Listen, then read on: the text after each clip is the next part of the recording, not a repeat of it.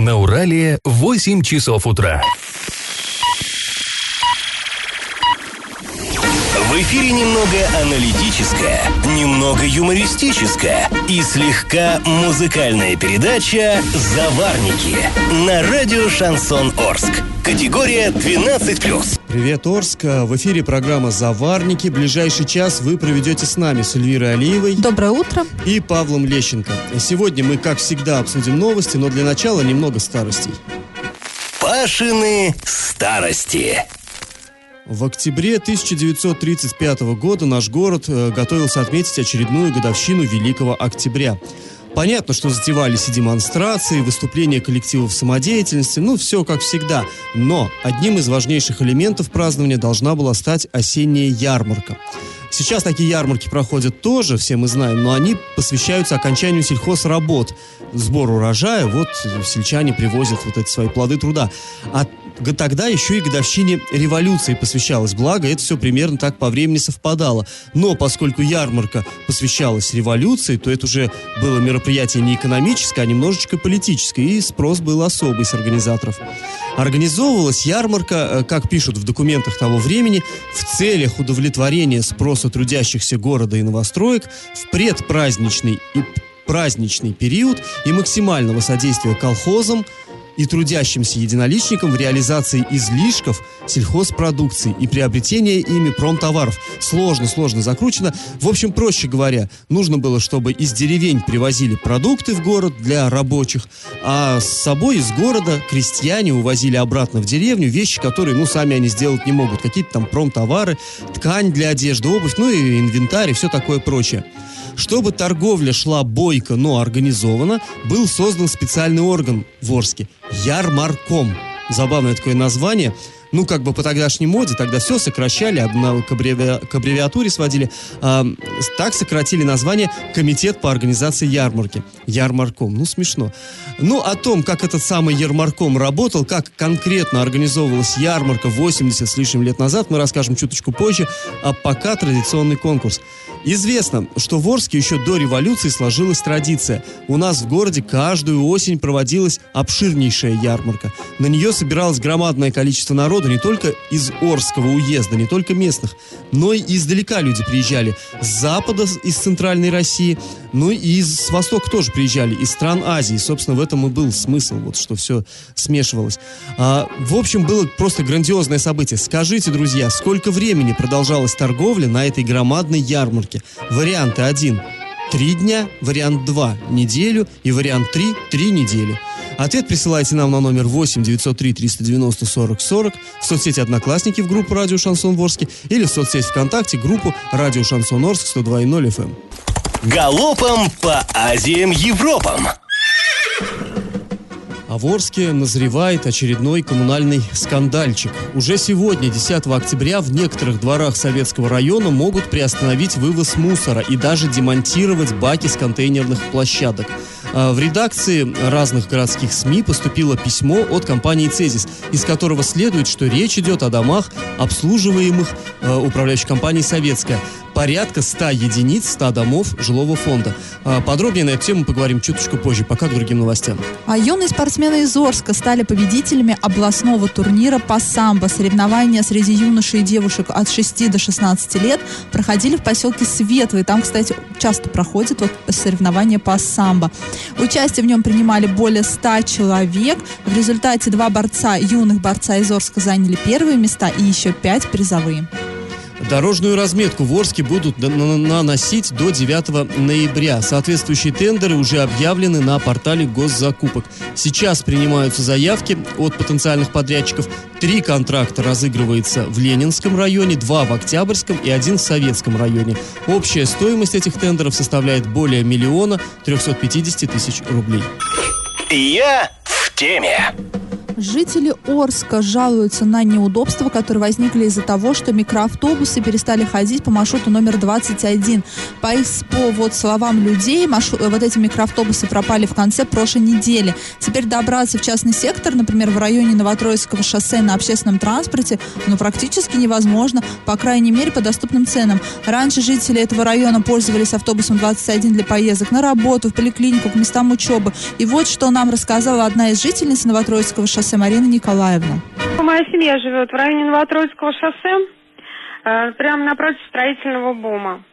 Если раньше я могла доехать на работу, с работы на 21 маршрутном такси, который, конечно, ходил редко, но я знала, что он придет, я его дождусь все-таки. Вот. На ней также я могла доехать до поликлиники, которая в районе Меридиана находится. Мой сын добирался в школу в 38-ю и со школы, когда мы на работе то теперь вообще нет никакой возможности добраться до Меридиана, до поликлиники и до школы.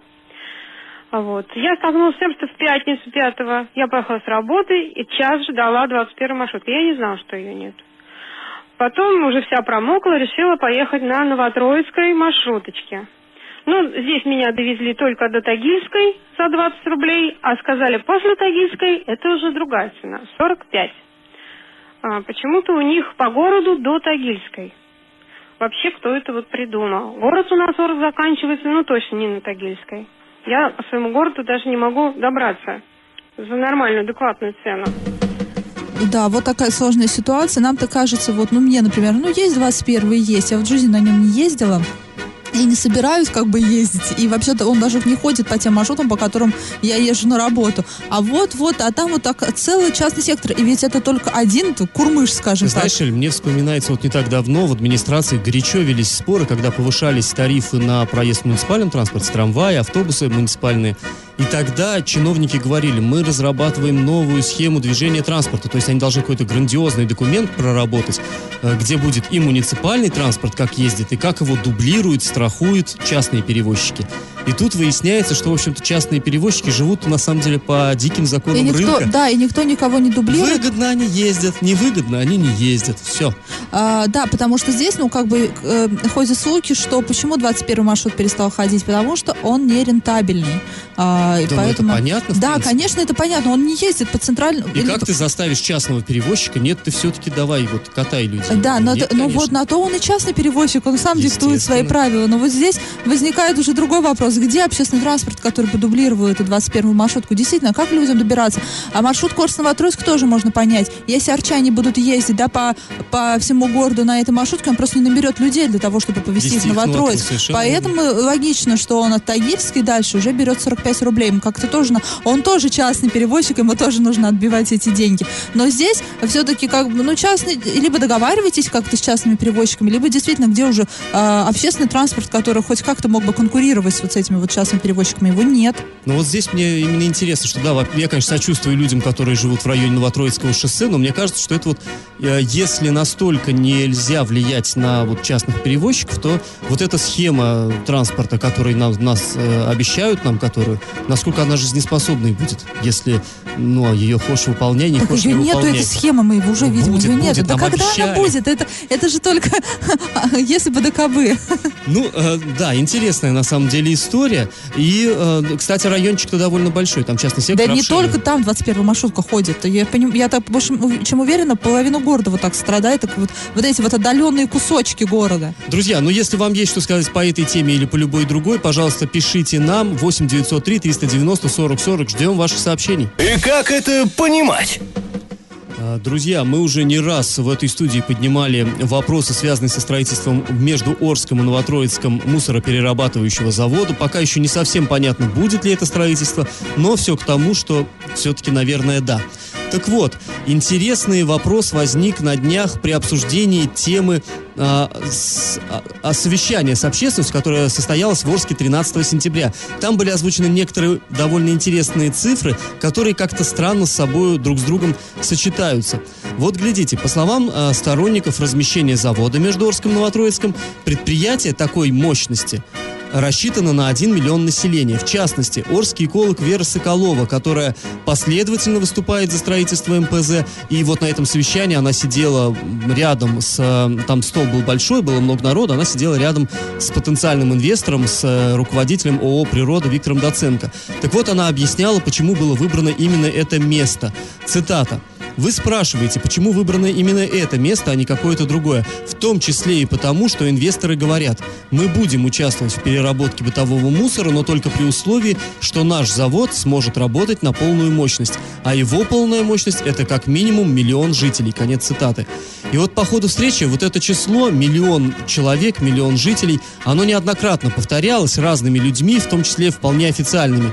И вот здесь возникает, как нам кажется, интересный такой вопрос. Дело в том, что миллиона жителей э, в Восточном Оренбурге просто нет. Вот на всей территории от Кувандыка до Светлого по официальным данным облстата проживает всего 550 тысяч человек. То есть половина, ровно половина. Половина, да, это от Оренбурга до Кувандыка, а там еще речь шла о том, что Орск входит в какой-то кластер, куда помимо него входят Новотроиц, Гай, э, Новоорск, Адамовский и Квартинский районы, то есть даже и не все э, районы Восточного Оренбуржья туда входят. И вот в этом кластере еще меньше людей. И вот здесь возникает вопрос, а где миллион-то тот самый брать? Или, или ну, положено арчанам больше мусорить в два раза, чтобы набрать вот эту необходимую мощность? Или как вообще? А может быть, э, чисто теоретически этот же завод его же не завтра построить, там же сколько там, пя- пять лет? Да, я да, ожидаю, что население удвоится. Да, удвоится, может быть, на, рассчитан на демографический какой-то всплеск. Ну вот не знаю, на самом деле вот это интересно. И э, чтобы разобраться в этом вопросе, ну любопытном, согласитесь, мы отправили запрос в областное правительство, попросили объяснить. Ну может что-то, кто-то из спикеров что-то не так, Либо какие-то мы цифры что-то назвал. Или недопоняли. мы что-то тоже бывает, да, мы тоже что-то недопоняли. И, или же все-таки там какие-то хитрые расчеты, согласно которым все в конце концов сойдется. Ну вот э, будем ждать ответа на этот запрос. И как только получим, ну конечно же мы вас тоже об этом проинформируем. Пашины старости. Ну, а мы возвращаемся к рассказу про организацию осенней ярмарки в Орске 1935 года. Чтобы она прошла без сучка и задоринки, был организован специальный орган – ярмарком. И вот этому самому ярмаркому, прям нравится мне это слово, ярмаркому было велено подготовить необходимые сельчанам товары. И вот цитата из документа.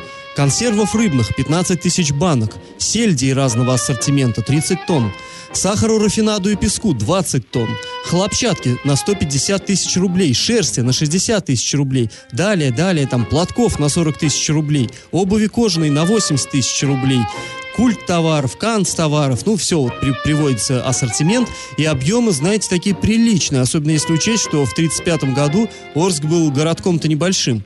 А вот чтобы трудящиеся и рабочие, и колхозники, и даже единоличники, э, про которых тоже в этом документе говорится, так немножечко с высока, а, так вот, чтобы все они в буквальном смысле почувствовали вкус праздника, было дано следующее распоряжение, еще одна цитата. Предложить тресту хлебопечения товарищу Судоргину и артели «Азия» товарищу Феофилову увеличить выпечку хлебобулочных и кондитерских изделий, а именно булок французских, венской сдобы, пирожных, пряников всех видов, а также хлеба ситного с изюмом не менее чем в два раза. Ну вот хруст французской булки в Орске 35 года тоже неплохо. А, ну, вроде все, да, предусмотрели, и товар будет, и угощение, все будет. Но вот чего-то не хватает, согласитесь, 35 год, как-то что-то нет. А вот, пожалуйста, добавляется обязать начальника милиции товарища Макеева организовать решительную борьбу со спекуляцией и перекупкой промышленных и, се- и сельхозтоваров с привлечением к этой работе общественности в лице комсомольских организаций, профактива и секций горсовета. Конец цитаты. Ну вот теперь вроде бы все на месте. А мы напоминаем про конкурс. Скажите, сколько по времени продолжалась торговля на ежегодней осенней Орской ярмарке, которая проводилась в нашем городе еще до революции? Варианты. Один. Три дня. Вариант 2. Неделю. Вариант 3. Три недели. Ответ присылайте нам на номер 8 903 390 40 40 в соцсети Одноклассники в группу Радио Шансон Ворске или в соцсети ВКонтакте в группу Радио Шансон Орск 102.0 FM. Галопом по Азиям Европам. В пресс-службе администрации города Оренбурга нам сообщили, что исполняющий обязанности главы Сергей Николаев не станет продлевать трудовой контракт с заместителем главы города Геннадием Борисовым, который как, напомним, и сам глава города, теперь уже бывший, а, обвиняется в получении взяток. Стало известно, что после вот недавнего увольнения главы города Оренбурга Евгения Арапова у всех заместителей, у всех глав округов автоматически заканчиваются трудовые договоры. При этом исполняющий обязанности имеет право в этой ситуации либо перезаключить контракты, либо назначить новых людей. Да, мы все переживали, кто же сможет уволить Геннадия Борисова, да, если главы города нет, Вот а только у него... человек. Нашелся человек. 10 октября в Оренбурге будет решаться вопрос о продлении меры пресечения теперь уже экс-главе города Евгения Арапова, да, в продолжении предыдущей темы. Заседание пройдет в Ленинском районном суде. Сейчас Евгений Арапов находится в СИЗО. Он обвиняется в получении взяток и в размере, и в денежном эквиваленте, и даже квартирами. Я в теме. Как мы уже говорили в начале этой программы, в нескольких дворах Советского района уже сегодня могут приостановить вывоз мусора и демонтировать э, баки с контейнерных площадок. Об этом э, сообщил представитель ООО «Горспецтранс», ну, это вот компания, которая занимается, собственно говоря, вывозом мусора, Сергей Ивушкин. Э, Он разослал по средствам массовой информации письмо, в котором говорит, что речь идет о домах, которые обслуживаются управляющей компанией «Советская», порядка 100 домов в Советском районе. В компании, ну, имеется в виду Горспецтранс, осознают, цитата, каковы будут последствия столь жестких мер. Однако продолжать обслуживать УК «Советская» совершенно бесплатно больше нет возможности. Конец цитаты. Ну, позиция, в общем, понятная, но э, вот я слабо себе, честно говоря, осознаю последствия. Ну, то есть не, не могу себе их представить. Как район зарастет мусором. О, кстати, это уже было в Советском районе, да, в какой-то год. Там были проблемы, да, да. с вывозом мусора, и там просто ужас, что творилось. По данным Сергея Ивушкина, сумма задолженности этой управляющей компании на данный момент составляет почти 2 миллиона рублей. Вот эту сложившуюся ситуацию мы попросили прокомментировать и вторую сторону директора управляющей компании «Советская» Евгения Виноградова. Нам прислали договор с 1 января, который мы не подписывали, и по новым ценам на- начали шпарить. И отказывались платить. Потом добавок ко всему появилось у нас постановление главы, которое еще на 73% еще повысил цену. Чем мы категорически не, собра- э, не согласны, потому что наш тариф естественно, не повышается. У нас его утверждают жители, и у нас там денег на это просто нет физически. На самом деле долг существует. Но не в таких пределах, которые они описывают, конечно.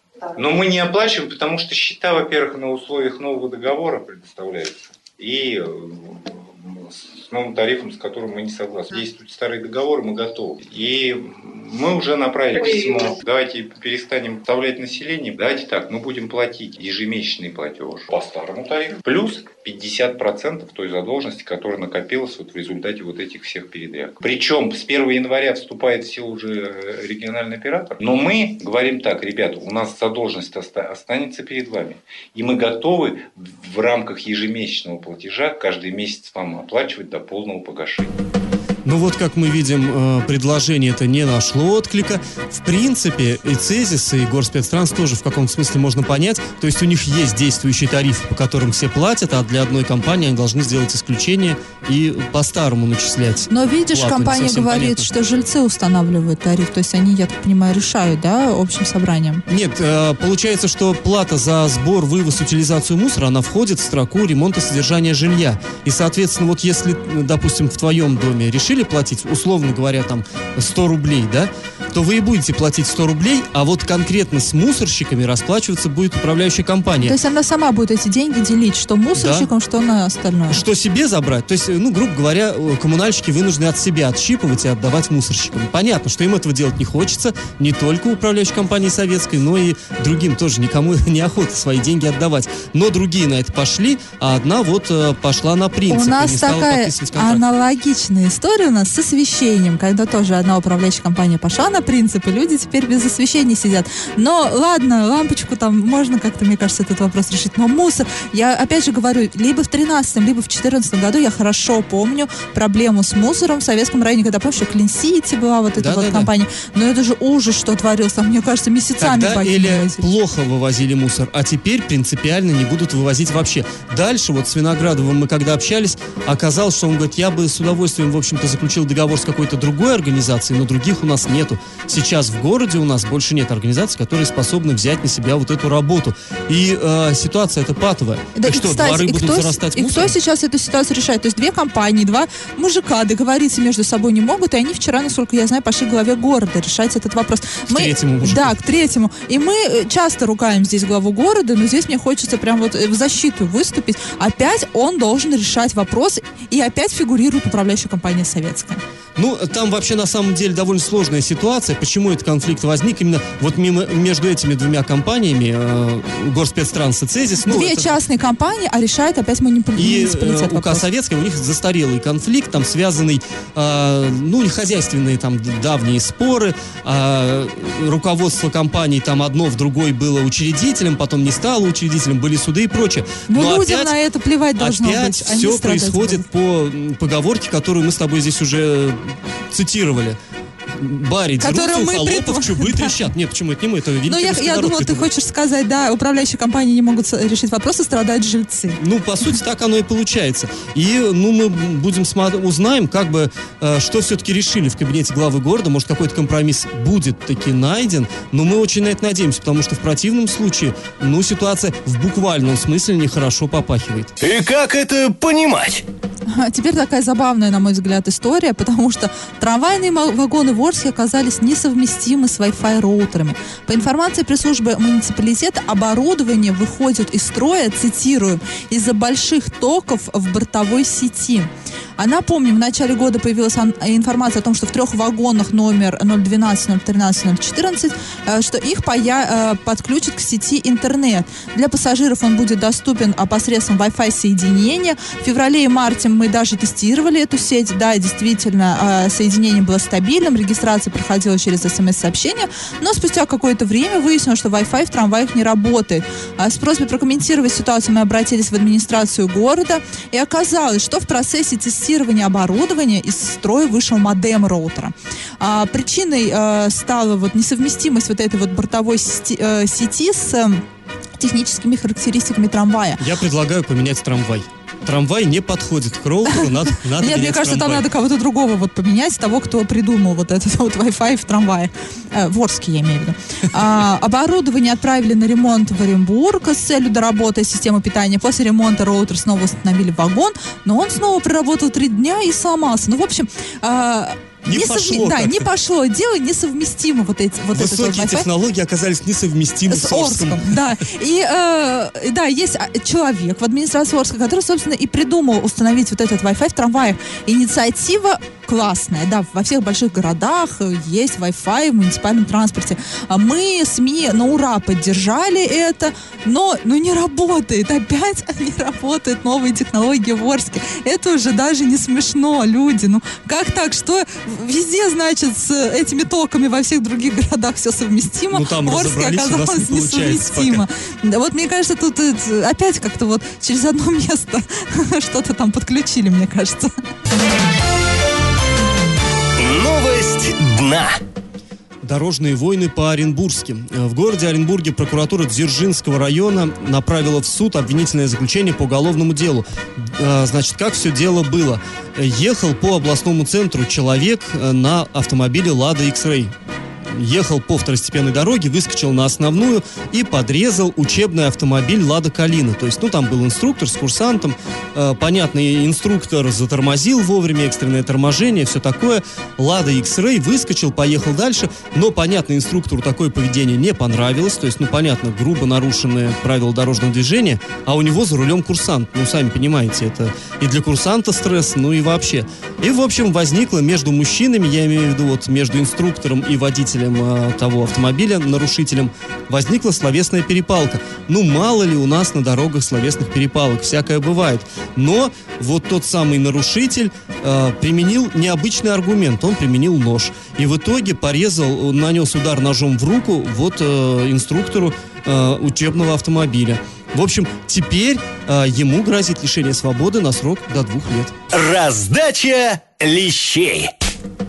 А, Друзья, нам пришло интересное сообщение а, на наш телефон. Зачем переживать по поводу мусора, который наберется в УК Советская? Вот построят мусороперерабатывающий завод и туда его вывезут. Тем более, что сейчас мусора не хватает, вот как раз он и накопится. Ну, действительно, миллион человек когда еще накопишь, а тут такая Во возможность. всем надо искать положительное. Да. А, ну и переходим к э, подведению итогов нашего конкурса. До революции в Орске каждый год проводилась очень обширная ярмарка. В чистом поле на городской окраине вырастал фактически еще один город такой торговый. Ставили прилавки, лотки и так далее.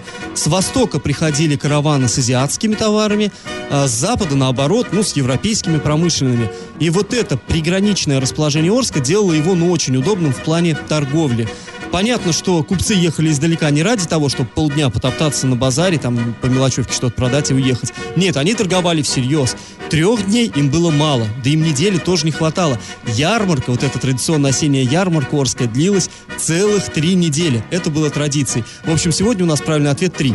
Но, к сожалению, сегодня у нас э, никто не ответил правильно. Да, никто вот не, не подвела людей интуиция, поэтому победителя сегодня нет, но я уверен, он обязательно будет завтра. Ну а мы с вами как раз до завтра прощаемся. Этот час вы провели с Эльвирой И Алиевой. Павлом Лещенко. Пока, друзья. Завариваем и расхлебываем в передаче «Заварники». Каждое буднее утро с 8 до 9.00 на радио «Шансон Орск». Категория 12+. Радио «Шансон». СМИ зарегистрировано Роскомнадзором. Свидетельство о регистрации Л номер ФС 7768 373 от 30 декабря 2016 года. Категория 12+.